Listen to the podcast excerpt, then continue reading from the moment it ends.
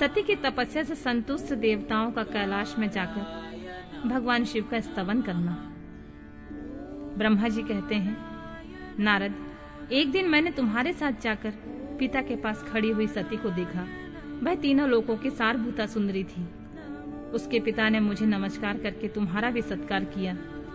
यह देख लोक लीला का अनुसरण करने वाली सती ने भक्ति और प्रसन्नता के साथ मुझको और तुमको भी प्रणाम किया। नारद। तदनंतर सती की ओर देखते हुए हम और तुम दक्ष के लिए दिए हुए शुभ आसन पर बैठ गए। तत्पश्चात मैंने उस विनयशीला बालिका से कहा, सती, जो केवल तुम्हें ही चाहते हैं और तुम्हारे मन में एकमात्र जिनकी कामना हो, उन्हें सर्वज्ञ जगदीश्वर महादेव जी को तुम पति के रूप में प्राप्त करो। शुभे, जो तुम्हारे सिवा किसी दूसरे स्त्री को पत्नी के रूप में न ग्रहण कर सके और न करते हैं, न भविष्य में ग्रहण करेंगे। वे ही भगवान शिव तुम्हारे पति हो। वे तुम्हारे ही योग्य हैं, दूसरे के नहीं। नारद, सती से ऐसा कहकर मैं दक्ष के घर में देर तक ठहरा रहा। फिर उनसे विदा ले, मैं और तुम दोनों अपने अपने स्थान को चले आए। मेरी बात को सुनकर दक्ष को बड़ी प्रसन्नता हुई। उनकी सारी मानसिक चिंता दूर हो गई और उन्होंने अपनी पुत्री परमेश्वरी समझकर गोद में बैठा लिया। और उन्होंने अपनी पुत्री को परमेश्वरी समझकर गोद में उठा लिया।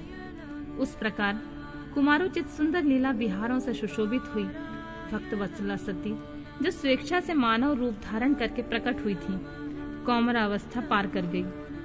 बाल्यावस्था बिताकर किंचित युवा अवस्था को प्राप्त हुई सती।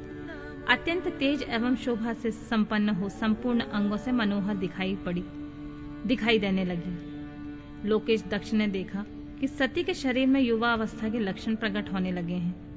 तब उनके मन में यह चिंता हुई कि मैं महादेव जी के साथ इनका विवाह कैसे करूँ? सत्य स्वयं भी महादेव को पाने के लिए प्रतिदिन अभिलाषा रखती थी। अतः पिता के मनोभाव को समझकर वे माता के निकट गईं। विशाल बुद्धि वाली सती रूपनी परमेश्वरी, शिवा ने अपने माता वीरणी से भगवान शंकर की प्रसन्नता के लिए निमित्त तपस्या करने के लिए आज्ञा मानी। माता की आज्ञा मिल गई। अतः दृढ़ता पूर्वक व्रत का पालन करने वाली सती ने महेश्वर को पति के रूप में प्राप्त करने के लिए अपने घर पर ही उनकी आराधना आरंभ की। अश्विन माघ में नंदा, प्रतिपदा शती और एकादशी तिथियों में उन्होंने भक्ति पूर्वक गुड़ और भात और नमक चढ़ाकर भगवान शिव का पूजन किया। उन्हें नमस्कार करके उसी नियम के साथ उसी मास को व्यतीत किया। कार्तिक मास की चतुर्दशी को सजाकर रखे हुए मालपुओं और खीर से परमेश्वर शिव की आराधना करके वे निरंतर उनका चिंतन करने लगी। मार्गशीर्ष मास की कृष्ण पक्ष अष्टमी तिथि को तिल, जौ और चावल से हर की पूजा करके ज्योतिमय दीप दिखाकर अथवा आरती करके सती दिन बिताती थी। पौष मास के शुक्ल पक्ष की सप्तमी को रात भर जागरण करके प्रातः काल खिचड़ी का नैवेद्य लगा वे शिव की पूजा करती थी। माँ की पूर्णिमा को रात में जागरण करके सवेरे नदी में नहाती और गीले वस्त्र से ही तट पर बैठकर भगवान शिव की पूजा करती थी। फाल्गुन मास के कृष्ण पक्ष की चतुर्दशी तिथि को रात में जागरण करके उस रात्रि के चारों पहरों में शिव जी का विशेष पूजन करती थी और नटों द्वारा नाटक भी कराती थी। चैत्र मास के शुक्ल पक्ष की चतुर्दशी को वे दिन रात शिव का स्मरण करती हुई समय बिताती और ढाक के फलों तथा दवनों से भगवान शिव की पूजा करती वैशाख शुक्ल तृतीया को सती तिल का आहार करके रहती और नए जौ के भात से रुद्रदेव की पूजा करके उस महीने को बिताती थी। ज्येष्ठ की पूर्णिमा को रात में सुंदर वस्त्रों एवं भटकटैया के फूलों से शंकर जी की पूजा करके निराहार रहकर वह मास व्यतीत करती थी। आषाढ़ के शुक्ल पक्ष की चतुर्दशी को काले वस्त्र और भटकटैया के फूलों से रुद्रदेव के पूजन करती थी। श्रावण मास के शुक्ल पक्ष की अष्टमी एवं चतुर्दशी को वे यज्ञोपवित वस्त्रों तथा कुश के पवित्रों से शिव की पूजा किया करती थी।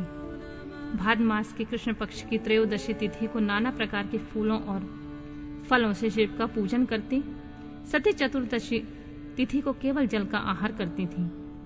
भांति भांति के फूल, फलों और उस समय उत्पन्न होने वाले अन्नों द्वारा शिव की पूजा करती और महीने भर अत्यंत नियमित आहार करके, केवल जप में लगी रहती थी। सभी महीनों में सारे दिन सती शिव की आराधना में संलग्न रहती थी। अपनी इच्छा से मानव रूप धारण करने वाली वे देवी दृढ़ता पूर्वक उत्तम व्रत का पालन करती थी। इस प्रकार नंदा व्रत को पूर्ण रूप से समाप्त करके भगवान शिव में अनन्य भाव रखने वाली सती एकाग्रचित होकर बड़े प्रेम से भगवान शिव का ध्यान करने लगी। तथा उस ध्यान में ही निश्चल भाव से स्थित हो गई। मुने, इस समय सब देवता ऋषि भगवान विष्णु और मुझको आगे करके सती की तपस्या देखने के लिए गए।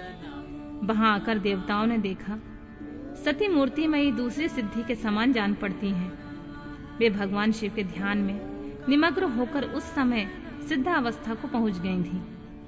समस्त देवताओं ने बड़ी प्रसन्नता के साथ वहाँ दोनों हाथ जोड़कर सती को नमस्कार किया। मुनियों ने भी मस्तक झुकाए, तथा श्री हरि आदि के मन में प्रीति उमड़ आई श्री विष्णु आदि सब देवताओं और मुनि आश्चर्यचकित हो, सती देवी की तपस्या की भूरी भूरी प्रशंसा करने लगे। फिर देवी को प्रणाम करके वे देवता और मुनि तुरंत ही गिरिश्रेष्ठ कैलाश को गए, जो भगवान शिव को बहुत प्रिय है। सावित्री के साथ और लक्ष्मी के साथ भगवान वासुदेव भी प्रसन्नता पूर्वक महादेव जी के निकट गए। वहाँ जाकर भगवान शिव को देखते ही बड़े वेग से प्रणाम करके सब देवताओं ने दोनों हाथ जोड़कर विनित भाव से नाना प्रकार के स्त्रोतों द्वारा उनकी स्तुति करके अंत में कहा, प्रभु, आपके शत्रु रज तथा तम नामक तीन शक्तियाँ हैं। उनके राग आदि वेग असहा है। वेद त्रयी अथवा लोक त्रयी आपका स्वरूप है। आप शरणागतों के पालक हैं। तथा आपकी शक्ति बहुत बड़ी है। उसकी कहीं कोई सीमा नहीं है। आपको नमस्कार है दुर्गा पते जिनकी इंद्रिया दुष्ट हैं, बस में नहीं हो पाती हैं, उनके लिए आपकी प्राप्ति का कोई मार्ग सुलभ नहीं है। आप सदा भक्तों के उदार में तत्पर रहते हैं। आपका तेज छिपा हुआ है। आपको नमस्कार है। आपकी माया शक्ति रूपा जो अहम बुद्धि है, उसकी आत्मा का स्वरूप ढक गया है। अतएव, यह मूड बुद्धि जीव अपने स्वरूप को नहीं जान पाता है। आपकी महिमा का पार पाना अत्यंत कठिन है। हम आप महाप्रभु को मस्तक झुकाते हैं। ब्रह्मा जी कहते हैं, नारद, इस प्रकार महादेव जी की स्तुति करके श्री विष्णु आदि सभी देवता उत्तम भक्ति भाव से मस्तक झुकाए हुए प्रभु शिव जी के आगे चुपचाप खड़े हो गए।